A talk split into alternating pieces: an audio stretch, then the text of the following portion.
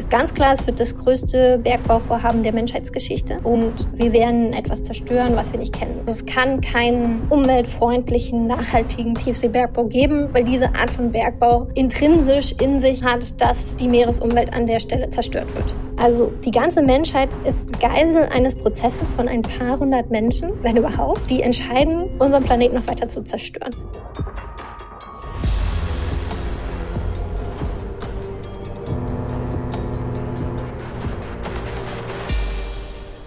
Moin und herzlich willkommen zu einer sehr heißen Ausgabe heute von Ocean Crime. Ich bin Madeleine und ich sitze hier zusammen mit Maya. Hallo.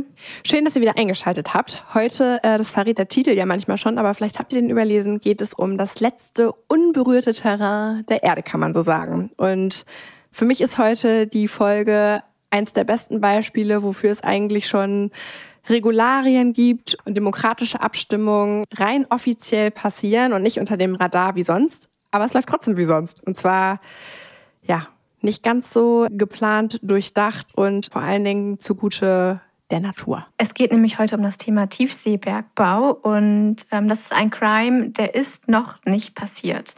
Deswegen ist es heute eine sehr besondere Folge, aber wir stehen ähm, kurz davor und deswegen wollen wir das auf jeden Fall mit aufnehmen. Und warum? Ich war im Juni bei der UN Ocean Conference und da schwebte dieses Thema wirklich über allem. Alle haben nur noch von Deep Sea Mining gesprochen. Es gab Demonstrationen. Ähm, da waren viele VertreterInnen von ähm, Regierungen, die sich dazu ausgesprochen haben zu dem Thema. Und das hat mich irgendwie gepackt. Und da wollte ich jetzt mehr darüber wissen, weil das natürlich uns in Deutschland irgendwie auch betrifft. Und das ähm, auf jeden Fall, wenn es passiert, ein richtig krasser Crime. Ja, es war ganz cool, weil wir haben, es kam ein sehr offizieller Brief mit einem Stempel und einem Siegel bei uns in der Firma an, wo wir persönlich vom Präsidenten von Portugal eingeladen wurden zu dieser Konferenz. Und vorher war der Anmeldeprozess schon so kompliziert, dass man immer irgendwie wieder daran gescheitert ist. Also sowas hatten wir noch nie bei einer Veranstaltung, dass es so kompliziert war, daran teilzunehmen. Und dann kam eben diese persönliche Einladung. Und es war demnach sehr aufschlussreich, weil auch für mich war dieses Thema komplett neu. Und äh, Maya hatte schon eine WhatsApp geschickt ähm, aus Portugal und gesagt, dass das ist hier der Shit, das ist das große Thema hier und ich saug da jetzt mal alle Informationen zu auf. Und ähm, die Tiefsee selber ähm, haben wir natürlich in unserem Arbeitsalltag auch immer wieder ähm, präsent vor Augen, weil wir natürlich uns mit Fischernetzen und Fischerei häufig beschäftigen.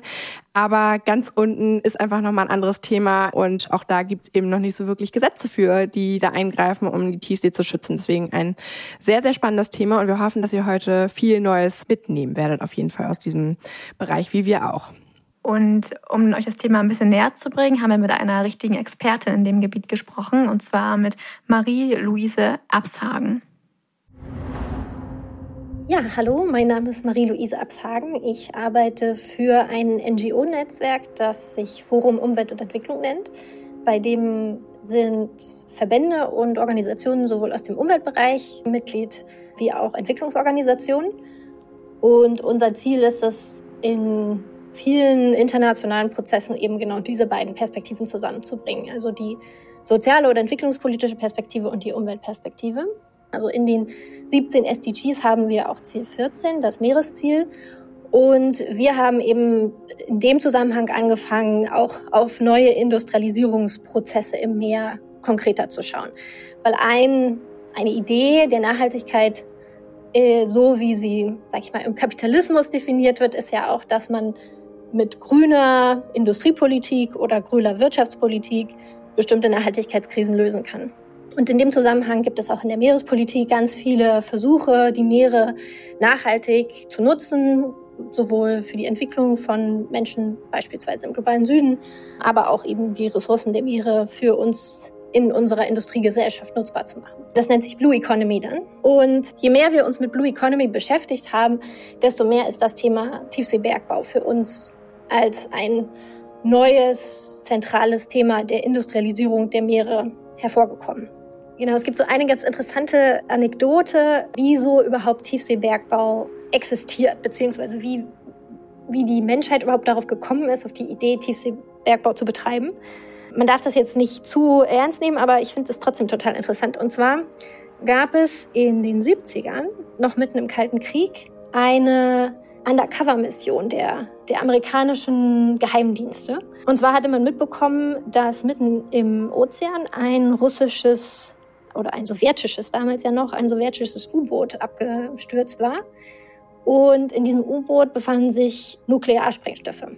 Und die CIA war natürlich total interessiert daran, so ein russisch-sowjetisches U-Boot zu bekommen, weil sie zum einen eben dann über die sowjetische U-Boot-Technik mehr wissen würden und zum anderen, weil sie eben diese Sprengköpfe haben wollten. Äh, aber mitten im Kalten Krieg konnten die Amerikaner jetzt nicht einfach sagen, wir fahren irgendwie mit dem Schiff hin und suchen das U-Boot, weil sie dann natürlich auch preisgegeben hätten, dass sie herausgefunden haben, dass dieses U-Boot im Meer liegt äh, und eben sowjetische Funksprüche äh, abfangen können.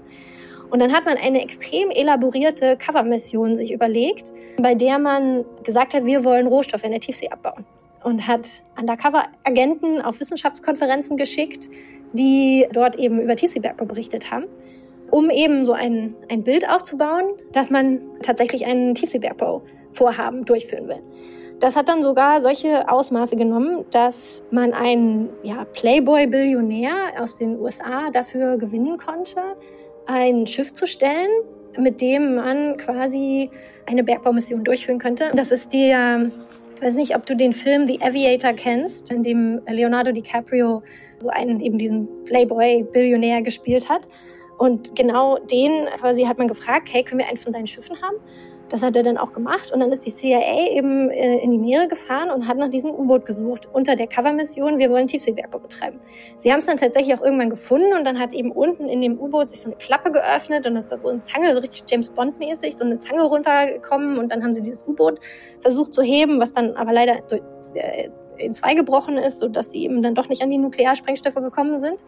Aber diese, diese Cover-Operation äh, war so erfolgreich, dass tatsächlich das Tiefseebergbauthema da angefangen hat, so ein bisschen Zug zu bekommen auf den Wissenschaftskonferenzen, weil die CIA das so glaubwürdig verkauft hat, dass sie Tiefseebergbau betreiben wollen, dass sich da angefangen hat, eine Wissenschaft drum zu entwickeln. Was ich total kurios finde, dass eigentlich alles, was wir die Anfänge des Tiefseebergbaus, jedenfalls in einem kleinen Teil, auf einer Lüge der CIA beruhen, die nur darum ging, ein sowjetisches U-Boot zu bergen äh, klingt das äh, wie, wie eine Filmgeschichte und nicht nur wie ein Ocean Crime, aber im Prinzip ist es das ja. Wir, man kann eigentlich alles, was wir gerade besprechen, finde ich, in diesem Podcast einfach komplett auf den Film ummünzen und daraus einen richtigen Krimi machen. Und in Bezug auf die Zahlen, die sie gerade gesagt hat und die Geschichte mit der CIA, kann man sagen, dass 78, ähm, also 1978 das erste Mal zwischen Mexiko und Hawaii danach eine Testumgebung stattgefunden hat, in der man das erste Mal ja probiert hat, aus der Tiefsee abzubauen. Eigentlich damals geboren auf der Suche nach Gold, weil man dachte, da unten, wenn man an Land so viel Gold findet, muss da unten wahrscheinlich auch noch ganz viel Gold sein. Ist wahrscheinlich auch. Damals war die Technik aber noch viel zu unausgereift und die Rohstoffe waren auf der Erde natürlich auch noch einigermaßen viel im Gegensatz zu heute vorhanden, so dass man dann natürlich auch kostentechnisch und auch aufgrund ja, der Ursache, dass man einfach nicht genau wusste, wie holt man das denn jetzt alles rauf und wo holt man das alles rauf, das erstmal wieder ad acta gelegt hat in die Schublade und bis dahin hat es jetzt erstmal geschlummert. Jetzt aktuell ist es auf jeden Fall so, dass die Automobil- und auch die Elektronikbranche da auf jeden Fall ein ähm, Auge drauf geworfen hat, auf die Tiefsee, ähm, auf dieses unberührte Erbe der Menschheit, weil natürlich wertvolle Metalle unten lagern. Und es ist jetzt auch schon klar, dass der Bedarf steigt. Man sagt, dass die, der Bedarf an diesen ganzen Rohstoffen, die da unten lagern, sich bis 2050 verzehnfacht. Und die Frage ist, wie wollen wir das, ähm, diesen Bedarf decken und was ist eigentlich Tiefseebergbau? Tiefseebergbau ist eine Form des Bergbaus, die es so noch nicht gibt. Das ist auch wichtig zu wissen. Wir sind also als Menschheit immer noch in der Lage, das Ganze abzulehnen. Beim Tiefseebergbau ist der Plan, dass man in unterschiedlichen Weltregionen und in unterschiedlichen Regionen der Meere in der Tiefsee, das ist ein bestimmter Teil der Meere, der eben jetzt nicht die Küste ist oder die Küstengewässer, sondern alles, was darüber hinausgeht, dass man in diesen Bereichen Rohstoffe abbaut, und zwar mineralische Rohstoffe. Es gibt drei unterschiedliche Gesteinsformen, die da interessant sind. Zum einen Manganknollen, das sind so ja, so faustgroße Brocken, in denen sich unterschiedliche Gesteinsformen und mineralische Formen zusammengeklumpt haben, die man eben abbauen könnte. Dann gibt es Kobaltkrusten, das sind so Krusten, die sich zum Beispiel über vulkanische Seeberge gelegt haben. Und dann gibt es Massivsulfide, das sind schwarze Raucher, die kennt man vielleicht am ehesten. Das sind diese, diese ja, Vulkane, Unterwasservulkane, wo, wo so Wasser und Luft rausblubbert. Genau, und diese will man, will man abbauen, um eben an die mineralischen Rohstoffe zu kommen. Darunter Kobalt, Kupfer, Mangan vor allen Dingen, das wird für die Stahlproduktion benutzt und andere äh, Rohstoffe. Nickel, Zink zum Beispiel soll auch noch da drinnen zu finden sein. Die entsprechende Technik ist noch gar nicht entwickelt worden. Und das Dritte, und das ist eigentlich das Wichtigste beim Tiefseebergbau, ist, dass es interessanterweise, so wie es wahrscheinlich ablaufen wird, vor allen Dingen in der Hohen See, also internationalen Meeren, durchgeführt werden soll. Und hier greift das Seerecht, was definiert, dass nur in bestimmten Gebieten der Hohen See Tiefseebergbau betrieben werden darf und nur unter den Regeln, die bei der Internationalen Meeresbodenbehörde derzeit verhandelt werden. Insofern in der Hohen See, wo eben jetzt sich alle darauf konzentrieren, kann derzeit noch kein Tiefseebergbau durchgeführt werden, weil eben die Regeln noch nicht fertig sind. Man muss jetzt dazu sagen, dass es den regulären Meeresbergbau eigentlich schon gibt. Also wir sprechen hier wirklich bei diesem Crime über die Tiefsee, weil im regulär wird schon abgebaut. Es werden Edelsteine abgebaut, fossile Energierohstoffe, Massenrohstoffe wie jetzt Sand oder Kies.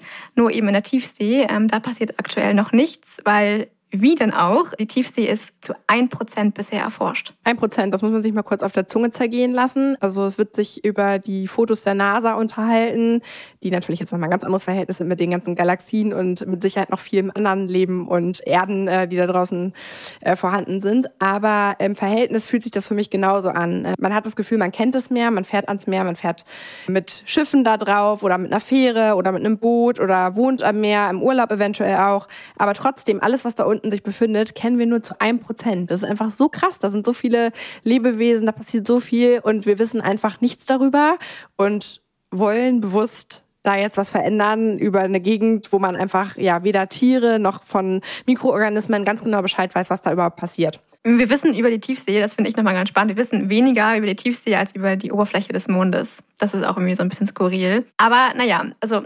Marie-Louise hat jetzt ja gerade erklärt, dass da Manganknollen abgebaut werden. Und sie hat das ja schon ein bisschen beschrieben, aber Madeleine, du kannst ja immer ganz gut ähm, Sachen umschreiben. Wie, wie muss man sich das vorstellen, wenn man das noch nie gesehen hat? Ja, ich will mir das mal bildlich vorstellen. Ich habe mich dann gefragt, wie sehen die überhaupt aus und habe mir die nochmal genau angeguckt und fand äh, das noch nicht äh, richtig rausgekommen. Deswegen wollte ich die nochmal genau erklären. Und zwar sehen die so ein bisschen knubbelig aus, schwarz oder eben anthrazitfarben, sehr dunkel und teilweise ein bisschen blumenkohlförmig. Teilweise haben die so eine sehr unebene, ganz viele kleine Knubbeln. Also sie sehen nicht alle gleich aus und die sind von der, ja, von der Größe her von Kartoffel zu Blumenkohl ist da alles dabei. Also sind natürlich nicht alle gleich groß. Und was ich mega interessant fand, war, dass da Wachstumsringe drin sind. Also wie beim Baum kann man sich das im Prinzip vorstellen. Und sie bilden sich um Dinge, die im Meer sich gelöst haben, also gelöste Teilchen. Das heißt, ähm, zum Beispiel ein Heizhahn wurde verloren oder eine Fischgräte sinkt ab. Und darum bilden sich dann immer wieder Schichten. Das heißt, das passiert ja auch nicht von heute auf morgen, sondern das sind Gesteine oder diese Manganknollen sind deswegen da, weil die sich innerhalb von Millionen von Jahren gebildet haben. Und das bedeutet auch, dass eigentlich in jedem, in jeder Manganknolle irgendein Fossil sich befindet. Also ein ein Ding, eine Materie, ein Produkt, ein Gegenstand, wie auch immer, der einfach ja Millionen von Jahren alt ist und somit natürlich auch Fossilien verloren gehen, weil man sich natürlich jetzt nicht jede Manganknolle angucken würde, wenn man die zum Abbau ähm, nutzen würde. Und das fand ich nochmal ganz spannend, ja, sich visuell vorzustellen, was wollen wir denn überhaupt rausholen. Ja, mega spannend. Und was ich auch so mich gefragt habe, wie muss man sich das allgemein vorstellen? Also wie, wie soll so ein Tiefseebergbau aussehen? Und das hat äh, Marie-Louise uns nochmal erklärt. Im Grunde genommen muss man sich das so vorstellen, das ist wie Strip Mining oder Bergbau im Sinne von alles wird weggenommen. Also es ist jetzt nicht, und das wird uns manchmal von der Industrie so verkauft und es gibt auch eine Tiefseebergbauindustrie, die sich mittlerweile gegründet hat und die sagen immer, wir gehen quasi Jetzt nehmen wir das Beispiel Manganknollen in der Hohen See, was eben einer der am weitesten fortgeschrittenen Technologieentwicklungsprozesse ist und wo eben auch jetzt vor allen Dingen drüber verhandelt wird bei der Meeresbodenbehörde. Und da sagt die Industrie, sie wollen Roboter entwickeln, die wie so mit so Saugknöpfen quasi die einzelnen äh, Manganknollen so raussaugen. Die liegen ganz locker im, im Meeresboden verteilt. Wie gesagt, so faustgroß ungefähr. Tatsächlich muss man sich aber Äh, und so werden die Maschinen auch gerade entwickelt. Diese komischen punktuellen Saugmaschinen gibt es gar nicht. Was die Industrie gerade entwickelt, sind riesige, wie so panzergroße Robotermaschinen, die hinten eine Hake dran haben und den gesamten Meeresboden abtragen. Beim Abbau von Manganknollen bedeutet das, dass eben das ganze Sandsediment, was sich unten auf dem Meeresboden gesammelt hat, einmal abgezogen wird, in eine große Maschine reingepumpt wird, die dann eben den Sand von den Manganknollen trennt und dann die Manganknollen über einen Schlauch auf das Schiff pumpt, was oben über diesem Roboter äh, fährt und das Sediment wird dann wieder in, in den Meeresboden eingetragen. Da gibt es ganz, ganz viele Arten, wie, wie das auf die Umwelt sich auswirkt. Aber ganz grundsätzlich vielleicht zuerst, das bedeutet, dass die Meeresumwelt an der Stelle komplett zerstört wird.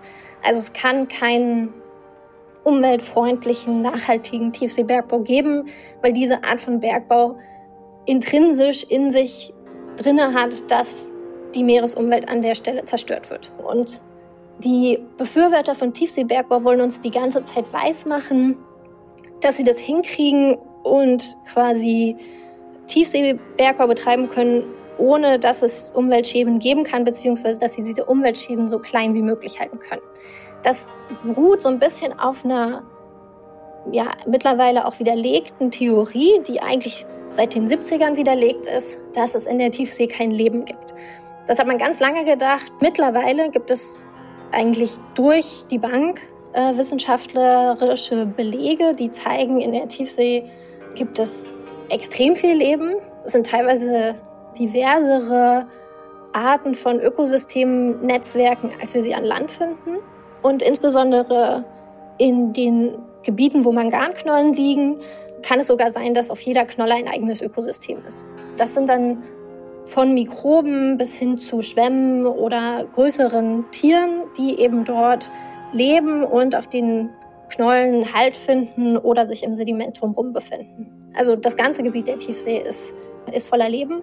Und natürlich, und das wissen wir mittlerweile ja auch, extrem wichtig für beispielsweise die Funktionen der Meere überhaupt. Und eben, wie gesagt, die Unterstützer Tiefsee, des Tiefseebergbaus sagen uns, okay, so ein bisschen werden wir die Tiefsee kaputt machen. Das hat man mittlerweile auch zugeben müssen. Aber es gibt jetzt unterschiedliche quasi Forschungsversuche, teilweise auch sogar nur theoretische Forschungsversuche, dass man äh, versucht herauszufinden, wie doll machen wir es denn kaputt. Ein Argument ist dann immer, Tiefseebergbau ist ja nur so ein kleiner Teil des Meeresbodens. Und wenn wir an einem ganz kleinen Teil des Meeresbodens ein bisschen Bergbau betreiben, dann macht das ja gar nicht zu den Rest der Meere. Auch das ist mittlerweile widerlegt. Zum einen, weil wir wissen, dass jedes Ökosystem der Tiefsee so einzigartig ist, dass man es vielleicht auf einer anderen Manganknolle gar nicht mehr wiederfindet. Und was die Rolle genau dieses Ökosystems ist für den Rest der Meere, kann man noch gar nicht sagen. Aber dass sie so einzigartig sind, ist bewiesen. Und zum anderen gab es jetzt ganz interessante Forschungen, die sich mal angeguckt haben, was dann eigentlich mit dem Sediment, das aufgewirbelt wird, beim Tiefseebergbau passiert. Und das löst sich eben im Wasser und fließt dann wie so eine Wolke über restliche Bereiche des Tiefseebodens, die teilweise weit über die Abbaustelle hinausgehen und legt sich dann wie so ein, wie so ein Schleier, wie so ein Schleier von Dreck kilometerweit über der Abbaustelle hinaus auf den Meeresboden und bedeckt eben nicht nur den Teil, der abgebaut wurde, wo eben alles Leben rausgezogen wurde, sondern auch darüber hinaus ganze Gebiete, die eben eigentlich überhaupt nicht vom Bergbau betroffen werden sollten. Es ist ja eigentlich schon ein richtig cooles System, was die Welt sich da so ausgedacht hat und mega gut organisiert und wie das miteinander funktioniert, das ja das Ökosystem halt. Also ich finde, ähm, das geht in dem Punkt natürlich, weil da so viele negative Infos drin sind, immer so ein bisschen unter. Aber wenn man sich das mal auf der Zunge zergehen lässt, finde ich das immer wieder ein Wunder, dass es eigentlich alles so ein ja in sich geschlossenes System ist und ja funktioniert einfach ohne ohne Eingreifen von Menschen. Und äh, was ich hier sehr interessant finde, ist, dass hier überhaupt diskutiert wird, dass der Boden zerstört wird oder das Ökosystem auf dem Grund zerstört wird, wenn man darin eingreift oder auch darüber redet, wie lange es dauert, dass sich das wieder regeneriert. Also natürlich muss man das wissen, wie lange es dauern würde, sich, dass es sich regeneriert. Aber wir haben ja zum Beispiel mit unseren Netzen immer wieder das Thema, auch was Schleppnetze angeht. Und ich stelle mir das sehr ähnlich vor, dass man halt einfach bei den Schleppnetzen ja auch einfach über den Grund rüberfegt und macht alles platt, was da halt ist, nimmt das ganze Ökosystem mit. Und da gibt's ja schon Zahlen und Fakten dazu, dass es halt sich nicht innerhalb von zwei Jahren irgendwie wiederholt, sondern ähm, ja, ja, Jahrmillionen dauern würde, bis sich wieder neue Manganknollen bilden würden. Also es ist äh, für mich da irgendwie die Frage, warum man darüber, also natürlich muss man darüber diskutieren, ob das irgendwie auch eine Option wäre, das auch zu nutzen, aber unter welchen Voraussetzungen und das halt klein zu reden, dass das Ökosystem sich halt, erstmal, dass es egal wäre, weil es so lange, so weit weg ist und es so eine riesengroße Fläche gibt und man ja nur einen Teil davon zerstören würde und, und, und das sind für mich so Sachen, die in meinem Kopf eigentlich schon ganz klar sind. Ich bin natürlich keine Biologin, aber finde ich irgendwie ein bisschen schwierig. Und von den Mengen her, wenn man sich so ein Manganfeld nochmal vorstellt, das war eine Info, die hatte ich jetzt eben gerade äh, noch im Kopf, wenn man jetzt so einen Quadratmeter vor sich sieht, dann hat man da so ungefähr 75 Kilogramm Mangan, ja, also beziehungsweise 75 Kilogramm Kobalt kann man damit ernten im Prinzip, aber das ist komplett voll mit Manganknollen und wenn man das halt komplett wegnimmt, dann ist da halt nur noch Schutt und Asche. Und wie sie eben gerade erklärt hat,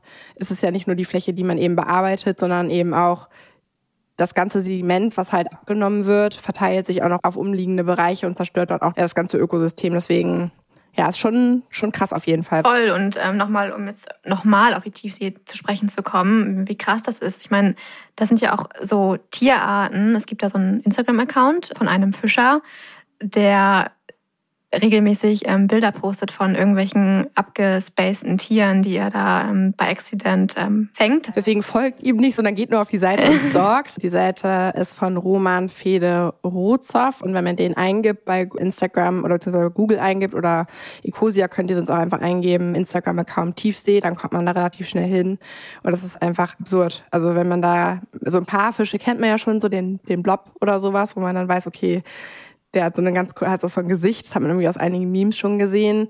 Aber das sind Tiere, die habt ihr wirklich noch nie in eurem Leben gesehen. Und der holt halt jeden Tag andere Tiere raus. Also das ist natürlich nicht der Sinn und Zweck dieser Sache, diese einzelnen Tierarten, die er da postet, zu fangen, sondern die sind auf der Suche nach speziellen Arten, die man natürlich auch in Verkauf bringen kann. Aber jeden Tag sind da neue Arten, die er hochholt. Die hat noch nie jemand gesehen, die haben keinen Namen. Also nicht alle natürlich, aber die meisten davon. Und das ist einfach absurd. Ja, wie diese Tiere aussehen. Und viele davon überleben natürlich aufgrund von Druckverhältnissen und Atmung und so an Bord sowieso nicht. Das heißt, wenn die hochgeholt werden in den Netzen, sind die meist halt schon tot. Aber schaut da unbedingt gerne mal rein. Der Link ist in den Show Notes. Genau, und über dieses äh, was da noch schlummert und über das Schicksal der Tiefsee wird ähm, gerade entschieden. Und zwar in Kingston auf Jamaika. Dort sitzt nämlich die internationale Meeresbehörde oder International Seabed Authority, ISA. Und die verhandelt gerade darüber, was allgemein da jetzt passieren wird. Die Internationale Meeresbodenbehörde ist eine internationale Behörde, die im weitesten Sinne zum Kosmos der Vereinten Nationen gehört und äh, hat ein eigenes Sekretariat, was in Jamaika in Kingston sitzt und auch einen eigenen Generalsekretär. Und einmal alle paar Monate treffen sich verschiedene Gremien dieser internationalen Meeresbodenbehörde, in denen Staaten, die Mitgliedstaaten der internationalen Meeresbodenbehörde sind, in denen eben diese Staaten zusammenkommen und gemeinsam verhandeln. Die letzte Verhandlungsrunde ist tatsächlich jetzt im Anfang August erst zu Ende gegangen. Die ging Juli, August. Und dort setzen sich eben Staatenvertreterinnen zusammen, die dorthin geschickt werden. Für Deutschland ist es beispielsweise eine Delegation, die vom Wirtschaftsministerium geleitet wird, in der aber auch das Umweltministerium vertreten ist und verhandeln ganz konkret an bestimmten Textvorschlägen, die beispielsweise definieren, unter welchen Regeln der Bergbau stattfinden soll in der Tiefsee. Also zum Beispiel, welche Umweltzerstörung ist in Ordnung oder nicht. Damit beschäftigen wir uns natürlich vor allen Dingen, aber auch, was passiert mit den Ressourcen, wenn man sie einmal hochgeholt hat, wie berechnet man den finanziellen Wert. Dann gibt es noch sehr komplizierte Regeln, die beim Seerecht eingelegt sind, die sagen, dass der Profit dieser Tiefseebergbau-Rohstoffe äh, nicht nur quasi für das Unternehmen oder den Staat gilt, der dieses Vorhaben durchgeführt hat, sondern dass die Gewinne geteilt werden müssen mit den Staaten, die selber nicht in der Lage sind, Tiefseebergbau durchzuführen und andere Dinge, die eben da verhandelt werden. Und Staaten setzen sich eben zusammen und gucken sich diesen Text an, den das Sekretariat meistens vorbereitet hat oder andere Staaten und kommentieren. Und zwischen den Verhandlungen gibt es weitere Kommentierungsmöglichkeiten, die schriftlich sind. Das Problem dabei ist, sag ich mal, dass wir ein Sekretariat haben, also das Sekretariat der Internationalen Meeresbodenbehörde mit einem Generalsekretär, Michael Lodge heißt der, die sehr, sehr stark sind und einen sehr großen Einfluss auf die Verhandlungen nehmen. Was bei anderen UN-Prozessen eigentlich eher ungewöhnlich ist. Vielleicht kennen manche die Verhandlungen zum Pariser Klimaabkommen, wo ein Mitgliedstaat eine Konferenz einberuft. Das wechselt dann eben durch die Mitgliedstaaten. Die, der Staat, der diese Konferenz einberuft, macht dann die Präsidentschaft, spricht dann vielleicht besonders viel, aber alle Staaten haben mehr oder weniger den gleichen Status und können auf Augenhöhe miteinander verhandeln. Und das Sekretariat dieser UN-Behörde hat eigentlich vor allen Dingen eine Verwaltungsaufgabe und die Aufgabe eben, ja, die Verhandlungen überhaupt möglich zu machen. Nimmt aber in den meisten Fällen eigentlich keinen Einfluss im Sinne von, hat eine Position dazu, ob eben jetzt beispielsweise das Pariser Klimaabkommen verabschiedet werden soll oder nicht. Also das Sekretariat der Klimarahmenkonferenz hat da keine Meinung zu. Bei der Internationalen Meeresbodenbehörde ist es aber anders. Wir haben eine, einen Sekretär und ein Sekretariat, was eindeutig pro Tiefseebergbau ist. Und bei den letzten Verhandlungen jetzt im Juli und Anfang August hat man das auch wieder gemerkt, dass eben die selbst die Einwände der Mitgliedstaaten sehr stark daraufhin gefiltert und bis zum gewissen Grad auch zensiert werden, inwieweit sie pro oder kontra Tiefseebergbau sind. Und das ist wirklich eine sehr problematische Besonderheit bei diesen Verhandlungen, dass wir eben dieses Sekretariat haben, was massiv und sehr parteiisch Einfluss auf die Verhandlungen nimmt. Was ich ähm, da ganz spannend finde bei der Internationalen Meeresbehörde, die hat schon ähm, Erkundungslizenzen erteilt. Also mehrere Staaten haben jetzt eine Lizenz, dass sie da äh, erkunden dürfen und quasi ein Vorrecht, ähm, um da den auch eben wirklich aktiv ähm, Tiefseebergbau zu machen. Und diese Gebiete für diese Erkundungslizenzen allein umfassen die Größe Europas. Das finde ich irgendwie ähm, verrückt. Und Deutschland hat natürlich auch eine Lizenz, wie immer, ganz ähm, vorne mit dabei. So groß wie Europa. Das ist auf jeden Fall, Erkundungslizenz ist ja auch, da geht ja keiner hin und guckt nur da unten rein, sondern da wird ja wahrscheinlich auch schon getestet und ausprobiert und weiß ich nicht. Also was man, was man darunter dann auch noch liest unter der Erkundungslizenz, was man damit darf und was nicht. Aber wird da wahrscheinlich so den einen oder anderen Test nochmal machen. Ähm, was ich immer sehr interessant finde jetzt gerade, ist, dass diese ganzen ja, Erze und Rohstoffe und was wir da bergen und rausnehmen wollen aus dem Boden, natürlich für Technik gebraucht wird, die wir jetzt auch schon haben, aber vor allen Dingen, ja, speziell mit dem Kobalt auch neue Techniken abdecken wollen, also Solarenergie, Windenergie, E-Autos, Akkus und Windkraftanlagen, die, ja, wie lange gibt's die jetzt schon? Also Im Verhältnis steht das ja irgendwie alles überhaupt nicht. Ja, und ich habe noch mal was gefunden und zwar laut Analysen von BBC Research könnten die Ozeanschätze ein Marktvolumen von bis zu 15 Milliarden Dollar haben. Das kann man sich überhaupt nicht vorstellen. Das klingt einfach nur wahnsinnig, wahnsinnig viel und das sind vielleicht auch ähm, klar, warum man da jetzt so hinterher ist. Ja, und das ist die Zahl wahrscheinlich jetzt gerade aktuell. Und äh, wenn man da ein paar Monaten drauf guckt, also man erwartet jetzt ja auch bei den Rohstoffen, die jetzt hier zu Lande ja zu haben sind, wie zum Beispiel beim Holz, was irgendwie schon den dreifachen und bald vierfachen Preis erwartet hat, wird es da ja wahrscheinlich auch die schätzungsweise schon nach oben gehen in Zahlen, bevor da überhaupt irgendwas passiert ist also ja, es geht wie immer um Geld. Ja, und jetzt aber auch gerade, ich glaube, mit dem Krieg nochmal hat das nochmal einen ganz neuen Schub bekommen, weil natürlich jetzt die, gerade man merkt, die Rohstoffe werden knapp und jetzt Europa importiert alle Rohstoffe und ähm, hat aber nicht selber, dass da jetzt nochmal ganz schön Druck aufgebaut wird, auch auf die internationale Meeresbehörde natürlich. Ja, was ich halt richtig krass finde, ist, dass so ein kleiner Kreis an Personen in einer privilegierten Position diese Entscheidung treffen für Länder, in die generell gar nicht über, also weitreichend über alle Konsequenzen aufgeklärt sind, bin ich mir ziemlich sicher, weil die einfach gar nicht den Zugang zu den Medien in den Sprachen haben, die sie sprechen. Und ja, direkt bei deren, bei denen vor der Haustür halt gekehrt wird und da die ersten Tests oder vor allen Dingen da besondere Vorkommen irgendwie vermutet werden. Und ja, es einfach so wenig Leute sind, die das entscheiden und gar nicht, also demokratisch kann es ja schon mal gar nicht sein, weil alle Leute müssten ja eigentlich mit einbezogen werden, weil es einfach alle Menschen dieser Welt halt betrifft. Ne? Und das finde ich halt irgendwie absurd. Man versucht jetzt zu argumentieren, beim Tiefseebergbau wird genau das nicht gemacht. Der Tiefseebergbau sei demokratischer als Landbergbau, weil zum einen eben alle Staaten verhandeln und zum anderen, und das ist das Interessante, weil das Ganze in einem Rahmen läuft, wo eben nicht nur First Come, First Serve, derjenige, der zuerst ein Lizenzgebiet von der Internationalen Meeresbodenbehörde gekauft hat, darf alles abbauen, sondern es gibt ein Regime, was sich aus dem Seerecht, also völkerrechtlich herleitet, bei dem die Gewinne geteilt werden sollen. Das liegt daher, weil laut dem Seerecht die, der Tiefseeboden und die darin vorhandenen Rohstoffe als gemeinsames Erbe der Menschheit definiert wurden. Das klingt erstmal total toll. Wenn man jetzt davon ausgeht, dass man Bergbau prinzipiell erstmal okay findet, ist das natürlich eine Art des Bergbaus, wie wir sie demokratischer nicht haben können. Staaten verhandeln gemeinsam darüber, wie abgebaut werden soll. Ein paar NGOs dürfen als BeobachterInnen auch teilnehmen an den Verhandlungen, Medien auch. Es wird also transparent darüber berichtet. Alle können sagen, ob sie das wollen oder nicht, also alle Staaten. Und zum Schluss hat man einen Bergbaucode, in dem eben demokratisch verhandelt wurde, in einem Gebiet, was nur in einem bestimmten Teil der Meere festgelegt wurde und unter Bedingungen für Bergbaufirmen, die eben demokratisch festgelegt wurden.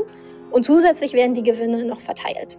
Also nicht nur das Unternehmen oder der Staat, der abbaut, sondern alle darüber hinaus, die sich eben darauf beworben haben in einem komplizierten Prozess, kriegen was ab. Der Witz ist, das stimmt so alles überhaupt nicht.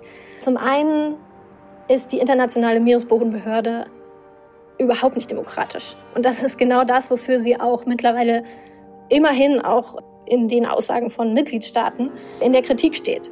Das eine ist, dass eben, wie gesagt, das Sekretariat überdurchschnittlich viel Einfluss hat, teilweise mehr als Mitgliedstaaten und parteiisch ist, was also aus meiner Demokratiedefinition nicht geht, dass die Person, die eine Behörde leitet, und eine Veranstaltung organisiert, wo Staaten verhandeln, mehr reden, davon mehr Meinung hat als die Staaten selber. Zum anderen ist die Struktur der Internationalen Meeresbodenbehörde überhaupt nicht so demokratisch, wie sie suggeriert. Und das liegt vor allen Dingen daran, dass schon zu Beginn eine Gruppe etabliert wurde in der Meeresbodenbehörde, die eben gar nicht Staaten sind, sondern das sind Wissenschaftler, Wissenschaftlerinnen, die vor allen Dingen aus den Bereichen Geologie und Jura kommen und eben sich zum einen mit dem Völkerrecht beschäftigen und zum anderen mit dem, was man denn da abbauen kann. Und in der jetzigen Zusammensetzung sind Personen, die, die dorthin geschickt werden, die da auch in persönlicher Instanz sitzen. Teilweise kommen sie aus Mitgliedstaaten, aber sie vertreten diese nicht. Und unter diesen Personen sind nur drei Biologen. Und diese Personen haben einen extrem großen Einfluss auf die Verhandlungen. Sie können zum einen den Bergbaukode mitschreiben. Sie können Empfehlungen geben, wie Staaten sich dazu verhalten sollen. Und vor allen Dingen, sollte es irgendwann mal zum Abbau kommen, sind sie diejenigen, die die Vorschläge der Unternehmen oder der Staaten, die abbauen wollen, prüfen und einen Vorschlag machen, ob eben bewilligt werden soll, dass der Abbau stattfinden darf oder nicht. Also es sind nicht Staaten, die das im Endeffekt entscheiden, sondern ein Gremium aus Personen, die wir nicht demokratisch gewählt haben. Und diesen Vorschlag, Abbau ja oder nein, und auch dieses Versprechen, dass man Gewinne teilt, das klingt ja erstmal total gut, aber auch das stimmt so nicht. Zum einen hat man überhaupt noch nicht festgelegt, wie überhaupt dieses Finanzregime aussehen soll, weil das viel komplizierter ist, als man sich das vorstellt.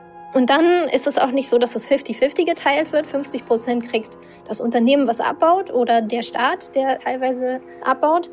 Oder und 50 Prozent kriegt beispielsweise ein Entwicklungsland, also, sondern auch noch andere wollen davon profitieren, nämlich unter anderem die internationale Meeresbodenbehörde selber. Denn aktuell wird sie aus Mitgliedsbeiträgen von den Mitgliedstaaten äh, finanziert, aber wenn erstmal Tiefseebergbau stattfinden soll, soll diese Behörde auch aus Gewinnen des Rohstoffabbaus finanziert werden.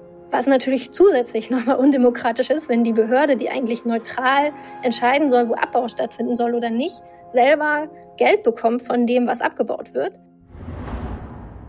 Das war jetzt ein sehr langer O-Ton, den man einmal so ein bisschen Revue passieren lassen muss. Also man redet eigentlich über komplett ungelegte Eier. Also man weiß eigentlich noch nichts, was da wirklich unten so los ist. Man verhandelt ein Gebiet, was, ja, wo man noch nicht weiß, was man damit letztendlich auch macht. Also es ist schon, ja, crazy, was da abgeht, um irgendwie Kohle zu machen. Also ich meine, grundsätzlich ja generell logisch, das erstmal ganz weit weg zu prüfen, ob das da funktioniert und was da passiert, aber man darf ja nicht vergessen, da leben ja Leute, die leben ja immer da und nicht, das ist ja von denen nicht ganz weit weg, sondern genau bei denen vor der Haustür. Das finde ich so ein bisschen, naja, schwierig. Ja, und es gibt ja jetzt auch schon Unternehmen, die wirklich in den Startlöchern stehen und da jetzt äh, loslegen wollen. Ich kann mal ein paar Namen nennen. Ähm, einmal Global Sea Mineral Resources mit jetzt in Belgien, dann das englische Unternehmen Seabed Resources oder The Metals Company, zu der wir gleich noch mal ein bisschen mehr zu sprechen ähm, kommen, mit jetzt in Kanada. Und die sind startklar und warten jetzt eigentlich nur noch auf das Go von der Internationalen Meeresbehörde, weil die ähm, wollen loslegen. Ja, und das sind ja, wie man jetzt gerade gehört hat, Staaten und Länder, die äh, ja, ich sag mal so, denen es jetzt generell schon von Anfang an nicht schlecht geht und die wahrscheinlich auch mehr Macht haben, sich da noch mehr zu bereichern als die Länder, die jetzt da direkt angesiedelt sind und davon direkt betroffen sind. Ne? Das ist ja meistens auch immer so. Ja, und dieses Metals Company hat sogar schon ein äh, Boot vorgestellt oder ein Schiff eher Ende 2021. Das ist ähm, 228 Meter lang, also gar nicht so klein. Und das ist ein ehemaliges Bohrschiff und das soll das ähm, weltweit oder ist das weltweit erste Schiff zur Sammlung von Manganknollen in der Tiefsee. Also es ist gar nicht mehr so fernab ähm, und deswegen ist es auch so erschreckend, dass das gefühlt alles noch so nicht geklärt ist. Aber andererseits man baut in der falschen Reihenfolge, ne? Ja. Also man fängt halt, ich also für mich fühlt sich das auch an, vor allem nach diesem O-Ton, dass es alles viel zu schnell geht. Also das war ja auch das, was äh, sie ja auch zu uns gesagt hatte, dass es äh, gefühlt also länger braucht als diese zwei Jahre sowieso, weil man in der Zeit das gar nicht entscheiden kann, weil man erstmal wirklich testen muss und auch ausprobieren muss, ob das überhaupt funktioniert und die richtigen Gerätschaften dafür braucht und nicht jetzt einfach alles so, ich meine, was sind zwei Jahre? Also gefühlt ist ja das letzte, letzte Jahr schon umgegangen. Ja, zu den zwei Jahren, das ähm, wissen unsere Hörerinnen noch gar nicht. Ja. Ähm, und zwar ähm, hat ein ähm, kleiner Inselstaat namens Nauru, der wirklich winzig ist, worin, die sind übrigens auch mit dem ähm, Unternehmen The Metal Company ähm, verbandelt, aber das erklärt Marie gleich nochmal ein bisschen bisschen genauer. Die haben einen, ihren Antrag gestellt, dass ähm, dieser Tiefseebergbau jetzt starten soll. Und die Regel sagt es, dass man nach diesem Antrag hat man zwei Jahre Zeit, die jetzt schon laufen, um eben die Bedingungen dafür zu klären für diesen Tiefseebergbau. Und der Antrag kam letztes Jahr und jetzt ähm, im nächsten Jahr im Juni 2023 sind die zwei Jahre vorbei. Und entweder es gibt dann Regeln, die gut sind oder eben nicht, aber dann kann gestartet werden. Da ist Druck dahinter, zumindest von den Leuten, die da äh, Patte rausholen wollen. Und da sind wir eigentlich bei dem größten Verbrechen, ähm, nämlich beim Einfluss von Konzernen. Es gibt nämlich eine extrem große Schwierigkeit in diesen Verhandlungen, die wie so eine Pistole auf die Brust gesetzt hat von all den VerhandlerInnen, allen Mitgliedstaaten, allen PolitikerInnen, die irgendwie sich mit Tiefseebergbau beschäftigen wollen. Nämlich, dass es im Seerecht eine Klausel gibt, dass ein Mitgliedstaat der Internationalen Meeresbodenbehörde einen Antrag einreichen kann und sagt, die Abbauregeln müssen in zwei Jahren fertig sein. Und wenn sie dann fertig sind, auf den Grundlagen der Regeln kann man einen Antrag einreichen, um tatsächlich einen kommerziellen Bergbau zu betreiben. Und wenn die Regeln in dieser Zeit nicht fertig sind, dann darf auf der Grundlage dessen, was fertig verhandelt ist oder auch nicht verhandelt ist, ebenfalls ein Antrag eingereicht werden zum Abbau. Und genau diese Klausel wurde im Sommer 2021 auch eingereicht von Nauru. Und damit sind die Verhandlungen bei der Internationalen Meeresbodenbehörde auf eine dramatische Weise beschleunigt worden, die wirklich völlig irre sind, wenn man sich anschaut, um was es eigentlich geht. Und hinter diesem Antrag steckt nicht nur Nauru, das ist ein kleiner Inselstaat im Pazifik, sondern auch ein Unternehmen, was selber Tiefseebergbaumaschinen entwickelt und auch in den vergangenen Jahren bei der Meeresbodenbehörde sogar in der Delegation von Nauru war und als Nauru gesprochen hat. Und diese, dieses Unternehmen heißt The Metals Company, sitzt in Kanada und arbeitet ganz legal mit Nauru zusammen. Nauru ist ein Sponsorstaat in eben diesem Gebiet in der Hohen See nur, dass es dann nicht The Metals Company heißt, sondern Nori, also eine Tochtergesellschaft der Metals Company, mit der Nauru zusammenarbeitet bei der Internationalen Meeresbodenbehörde und eben dort Abbau machen will. Und es ist ganz klar, dass Nauru diesen Antrag nicht alleine gestellt hat, sondern dass diese Metals Company beziehungsweise die Tochterfirma Nori auf äh, Nauru Einfluss genommen hat, auf was für eine Art immer, und gesagt hat, das geht uns alles nicht schnell genug. stell doch mal diesen Antrag, dann haben wir in zwei Jahren Abbauregeln und dann können wir endlich anfangen. Um jetzt nochmal zu verdeutlichen, mit wem hier Verhandlungen geführt werden. Wir haben uns Nauru natürlich nochmal angeguckt. Ähm, wenn ihr mal auf Maps gehen wollt und euch oder quasi mal eine Route eingebt auf der Insel von, von der einen Seite zur anderen Seite. Also man fährt genau 28 Minuten komplett um die Insel rum. Also es ist sehr, sehr klein. Ein Land in Ozeanien. Und äh, es hat ähm, 11.550 Einwohner. Und was ganz interessant ist, ähm, Nauru ist von der Fläche der drittkleinste und nach Einwohnerzahl der zweit- oder drittkleinste anerkannte Staat sowie die kleinste Republik der Erde. naja, und äh, die entscheiden dann mit, also natürlich ist es gut, dass die mit entscheiden dürfen, weil es bei denen ja auch vor der Haustür passiert, aber ähm, grundsätzlich, die entscheiden dann natürlich auch mit, was da in Verhandlungen mit den Unternehmen, die dann wahrscheinlich nicht ganz so viel Geld für diese 11.550 Einwohner zahlen müssen, irgendwie in Verhandlungen lostreten. Also sehr interessant. Wenn man so ein bisschen sich mit Tiefseebergbau beschäftigt und mit den internationalen Verhandlungen, dann ist es irgendwann so, als ob man den Vorhang zur Seite zieht und so die Wahrheit erkennt. Denn da, wo wirklich Abbau stattfinden soll, ist, glaube ich, nicht in der Hohen See, sondern in den ausschließlichen Wirtschaftszonen von pazifischen Staaten. Warum ist das so? Also, wenn man sich das vorstellt, die Hohe See, das sind irgendwie 3000 Kilometer unter der Wasseroberfläche, tausende Kilometer vom Hafen entfernt, in einem Gebiet, wo man noch gar nicht so richtig weiß, was da ist. Dann gibt es Regeln, im Zweifelsfall ganz gute, wonach es nicht aussieht, aber vielleicht ja schon, aber irgendwelche Regeln, an das sich ein Unternehmen halten muss. Dann baut man da was ab und zum Schluss muss man all das, was man abgebaut hat, die Gewinne auch noch teilen. Wie auch immer, aber auf jeden Fall muss man irgendwas abgeben. Die Alternative ein paar Kilometer vor der Küste eines Staates abzubauen mit Regeln, die dieser Staat angibt und nicht die internationale Gesellschaft und eben auch viel leichter Zugang hat. Und zum Schluss muss man die Profite vielleicht mit dem Staat teilen, aber vor allen Dingen hat man als Unternehmen selber eben die Rohstoffe, die man selber verkaufen kann. Das ist ja viel interessanter und viel lukrativer. Und das ist auch, worauf die meisten Tiefseebergbauunternehmen wie The Metals Company eigentlich abzielen, ist, dass sie sich natürlich an den internationalen Verhandlungen beteiligen. Aber eigentlich geht es bei diesen Verhandlungen darum, dass man Tiefseebergbau legitimiert und dass man damit Abbau in der ausschließlichen Wirtschaftszone, also den Küsten, Meeresgebieten um vor allen Dingen pazifische Inselstaaten drumherum, dass man den Abbau da eben durch die internationalen Verhandlungen legitimiert und ermöglicht. Im Pazifik gibt es schon ganz viele Staaten, die sich für Tiefseebergbau in den eigenen Gewässern interessieren und auch viele Abbaugesetze, die da schon geschrieben sind. Und auch Unternehmen, die eben mit diesen Staaten kooperieren, allen voran Tonga beispielsweise, aber auch Nauru. Und da geht es eben vor allen Dingen darum, dass man sagt, warum 1000 Kilometer von der Küste entfernt, äh, international geregelt, wenn wir Rohstoffe auch direkt vor der eigenen Haustür haben. Tiefseebergbau ist eins der größten Themen neben anderen Verschmutzungsthemen in den Meeren, mit denen sich die pazifische Zivilgesellschaft und zunehmend auch PolitikerInnen und Abgeordnete beschäftigen, weil es eben so eine konkrete Bedrohung ist. Zum einen äh, liegt auch das Gebiet, was die internationale Meeresbodenbehörde festgelegt hat für den Abbau von Manganknollen, die Clariton-Clipperton Zone. Das liegt auch im Pazifik. Und vor ein paar Jahren gab es da auch einen Präzedenzfall, bei dem Tiefseebergbau beinahe schon losgegangen ist. Das ist etwas, was die pazifischen BewohnerInnen eben der Inselstaaten und die PolitikerInnen immer wieder vor Augen haben. Und zwar gab es vor ein paar Jahren den Versuch, in Papua-Neuguinea Tiefseebergbau zu betreiben. Das ist ein etwas größeres Land in, im Pazifik, in dem ein Gebiet festgelegt wurde in der Bismarcksee.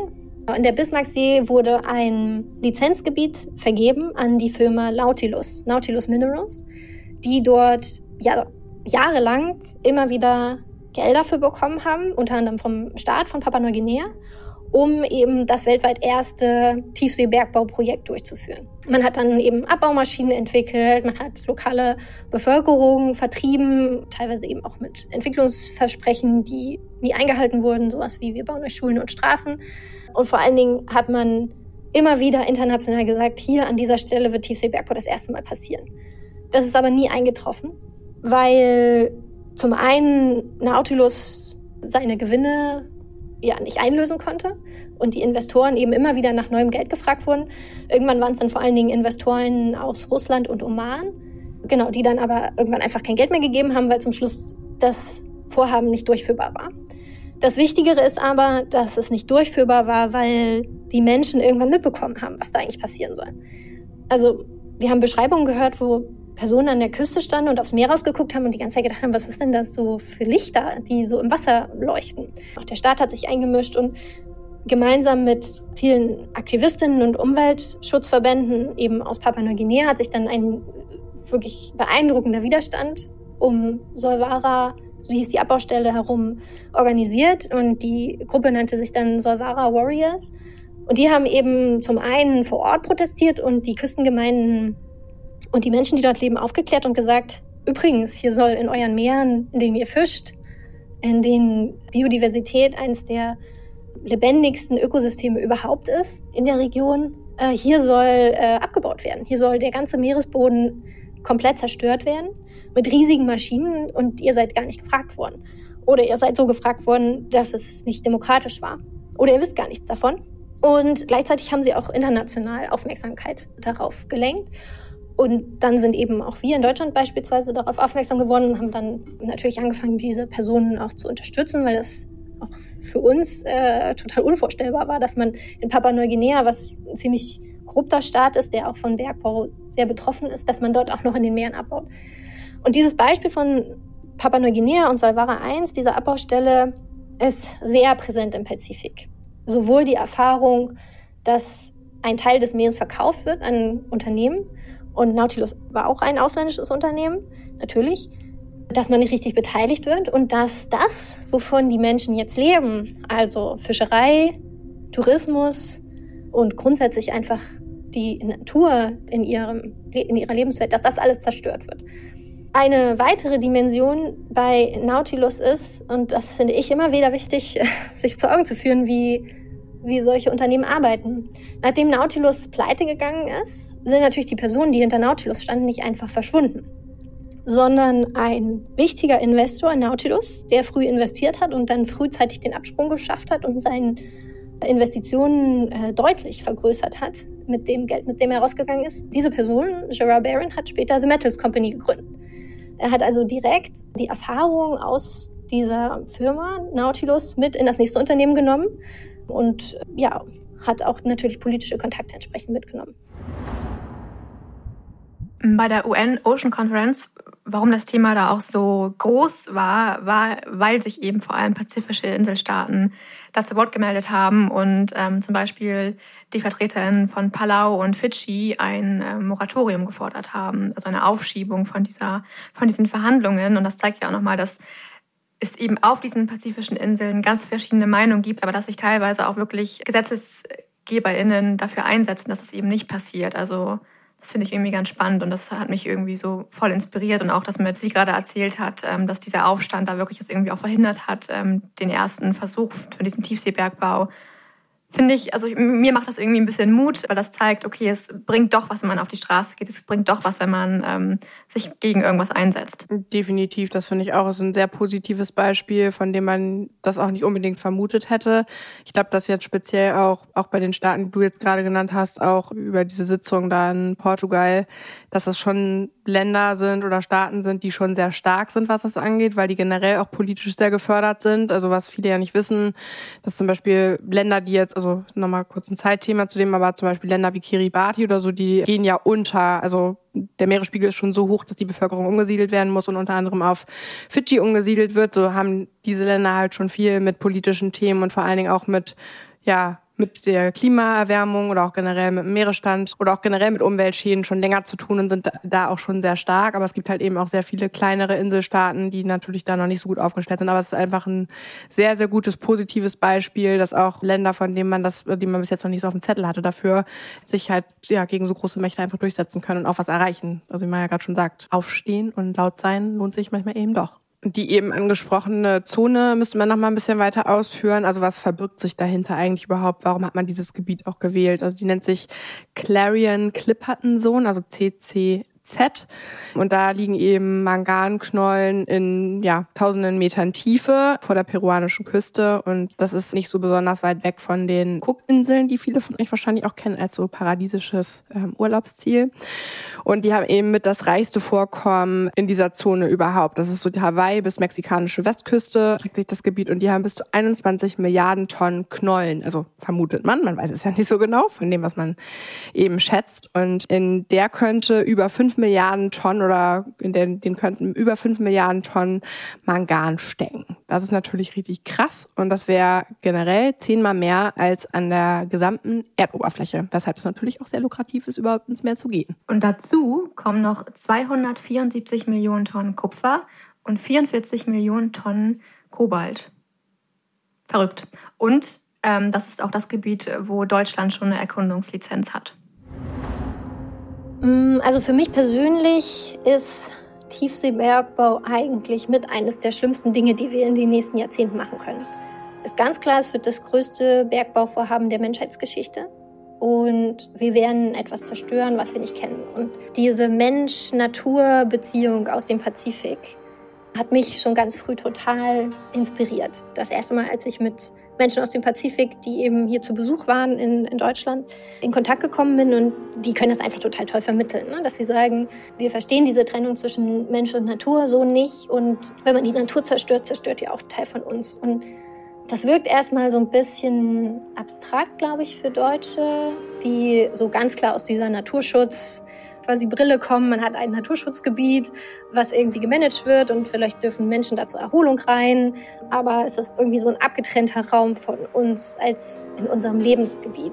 Und alles, alles wo Natur um uns herum ist, haben wir ja irgendwie bis zu einem gewissen Grad total zurecht gemanagt. Aber das ist so, je mehr ich darüber nachdenke, ist das, ist das vielleicht auch nicht so ganz richtig. Denn ich glaube, jeder von uns kennt das Gefühl, wenn man in einem bestimmten Naturraum steht, dass man sich total auflöst oder, oder was spürt, was man so sonst nicht spürt. Und bei mir ist das auf jeden Fall, wenn ich aufs Meer gucke.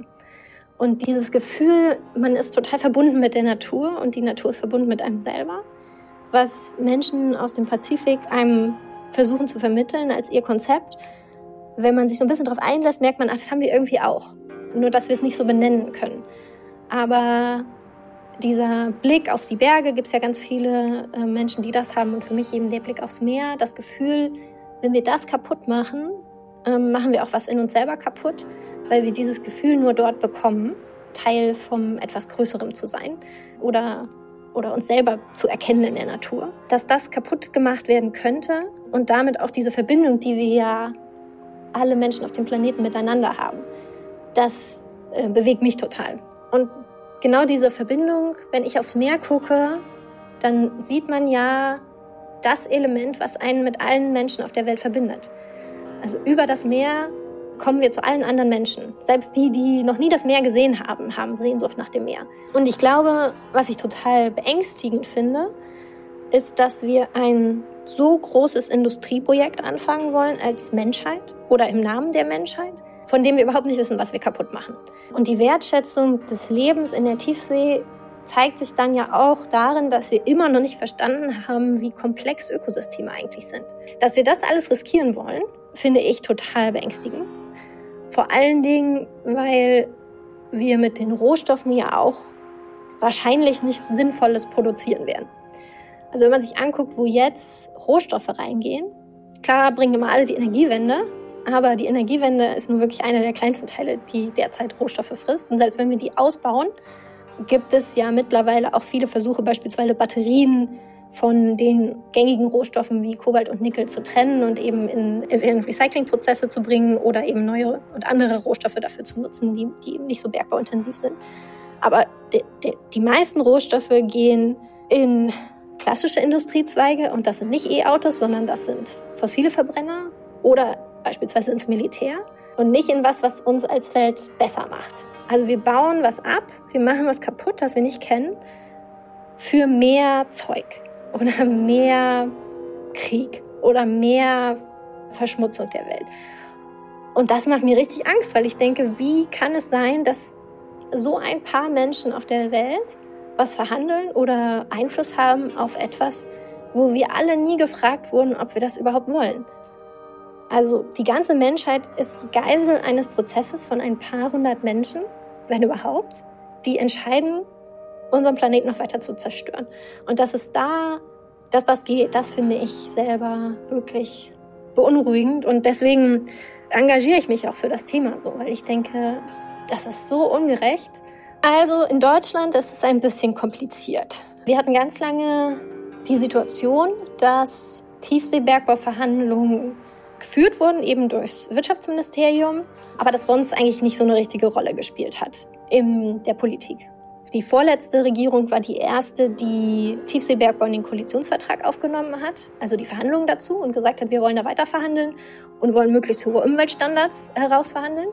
Und das ist auch weiterhin die Position Deutschlands bei der Internationalen Meeresbodenbehörde, dass man sagt, wir lehnen Tiefseebergbau nicht prinzipiell ab, sondern wir wollen Abbauregularien, die möglichst so rigide sind, dass der Umweltschutz so hoch ist, dass nur nachhaltiger Tiefseebergbau stattfinden kann. Und im Wahlkampf, und das steht auch in ihrem Wahlkampfmanifest, haben die Grünen reingeschrieben, sie wollen ein Moratorium für Tiefseebergbau. Das bedeutet, dass solange nicht klar ist, welche Umweltschäden Tiefseebergbau verursachen wird, es keinen Tiefseebergbau geben kann. Da gibt es unterschiedliche Jahreszahlen. Manche sagen 15 Jahre Moratorium, andere sagen auf unbestimmte Zeit. Aber die Grünen haben in ihrem Wahlkampf gesagt, sie wollen sich für ein Tiefseebergbau-Moratorium einsetzen. Und damit schließen sie sich auch an die Forderung an, die ganz viel Zivilgesellschaft hat, die eben auch viele PolitikerInnen im Pazifik haben und die sich unter WissenschaftlerInnen auch durchgesetzt hat. Wir wissen einfach viel zu wenig. Wir können nicht und auf keinen Fall bis nächsten Sommer die Regularien fertig verhandeln. Ähm, wir brauchen eine Pause oder ein Moratorium. Und das hat sich bis jetzt nicht in die Verhandlungspositionen von Deutschland durchgesetzt. Also Deutschland spricht sich nicht mehr, auch obwohl das Ministerium grün geführt ist, für ein Moratorium aus und verhandelt auch nicht entsprechend genau für so ein Moratorium bei der Meeresbodenbehörde, was ja, was ein Problem ist und wofür die Grünen eigentlich sich auch mal rechtfertigen sollten. Also gut zu hören, dass äh, in Deutschland sich da zumindest doch was tut auch und dass da aber auch noch ganz viel passieren muss, ist uns allen auch klar. Und im Zuge dessen kommt morgen durch Zufall äh, zu uns, oder nicht Zufall, die haben angefragt, die FDP zu uns. Und da sind wir schon sehr gespannt auf den Austausch und was wir bewirken können. Die gucken sich an, wie wir arbeiten generell in unserer Firma und wollen sich austauschen zu dem Thema Nachhaltigkeit. Da sind wir natürlich sehr gespannt, ähm, was das bedeutet, auch in der Umsetzung. Da werden wir euch auf jeden Fall auf dem Laufenden halten. Aber jetzt hören wir nochmal den den Call to Action von Marie. Was finde ich jetzt für uns, die in Deutschland leben, ein Schritt sein kann, ist, dass wir sagen, Deutschland muss sich für dieses Moratorium einsetzen. Also, dass Tiefseebergbau auf keinen Fall in den nächsten Jahren stattfinden darf und auf keinen Fall irgendwelche Verhandlungsdokumente bis Ende des Sommers nächsten Jahres abgeschlossen werden dürfen, wie es eben diese Zwei-Jahres-Regel, die Nauru eingereicht hat, äh, verlangt. Und Deutschland muss ganz klar sagen, das geht nicht. Und dieses Rumlavieren, was die Verhandlerinnen jetzt machen und sagen, na ja, wir versuchen hohe Umweltstandards rein zu verhandeln, sonst steht nachher was drin, was ganz schlecht ist, das funktioniert einfach nicht. Das ist das eine. Und da gibt es auch mehrere Petitionen, die auch global gerade kursieren, in denen man sich eintragen könnte oder man kann auch sich einfach direkt an seine Abgeordneten beispielsweise äh, wenden. Es gibt ganz viele Menschen im Bundestag, die noch nie von Tiefseebergbau gehört haben die man eigentlich darauf hinweisen sollte, hey, Abgeordneter XY, du bist im Umweltausschuss, frag doch mal die Regierung, was da bei den Verhandlungen gerade rausgekommen ist. Das ist das eine. Dann finde ich, haben die Grünen in Deutschland eine besondere Verantwortung.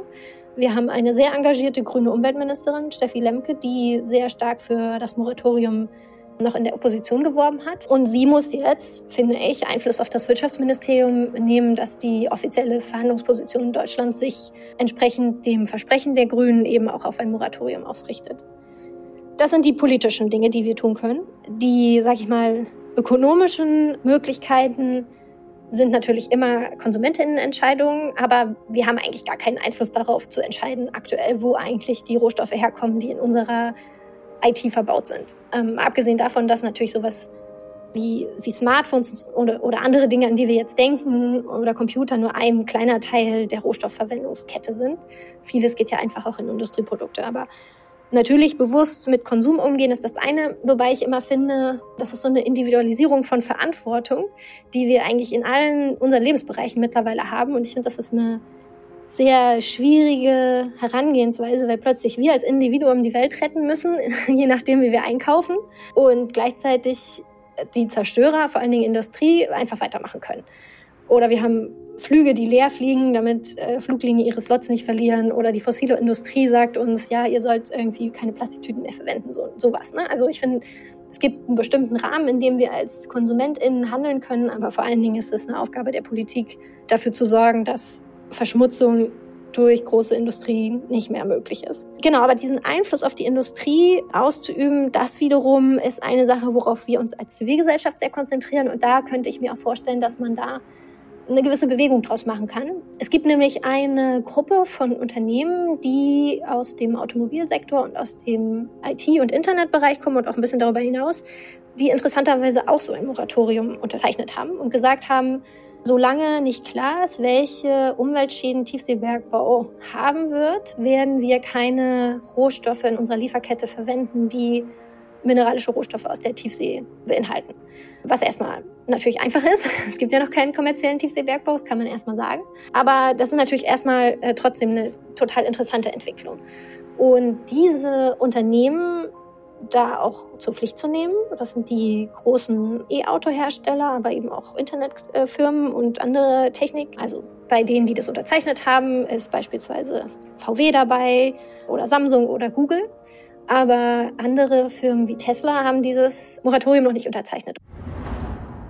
Finde ich auf jeden Fall gut, dass es da so einen Zusammenschluss von Unternehmen gibt. Äh, hätte ich auch irgendwie nicht erwartet, auch bei einigen Namen, also BMW, Volvo, Samsung oder Google, dass die da sich ähm, aktuell zumindest noch für stark machen.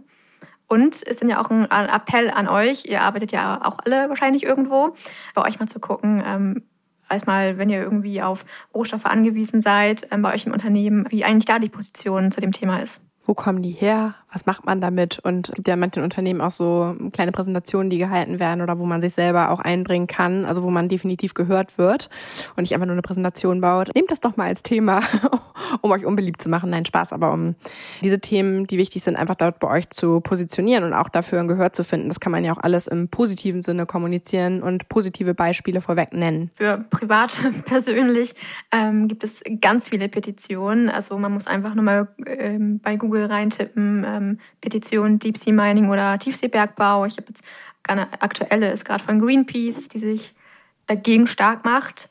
Also ähm, da wie immer unser Appell, Petition unterschreiben. Die ist natürlich verlinkt. Ihr müsst ja gar nicht viel machen. Ihr müsst nur einfach in die Shownotes klicken und da ist alles für euch vorbereitet. Also einfach reinklicken, kurz eure äh, E-Mail-Adresse hinterlassen und dagegen stimmen. Und auf jeden Fall das jetzt weiter verfolgen. Was passiert da? Was ist jetzt im nächsten Jahr im Juni?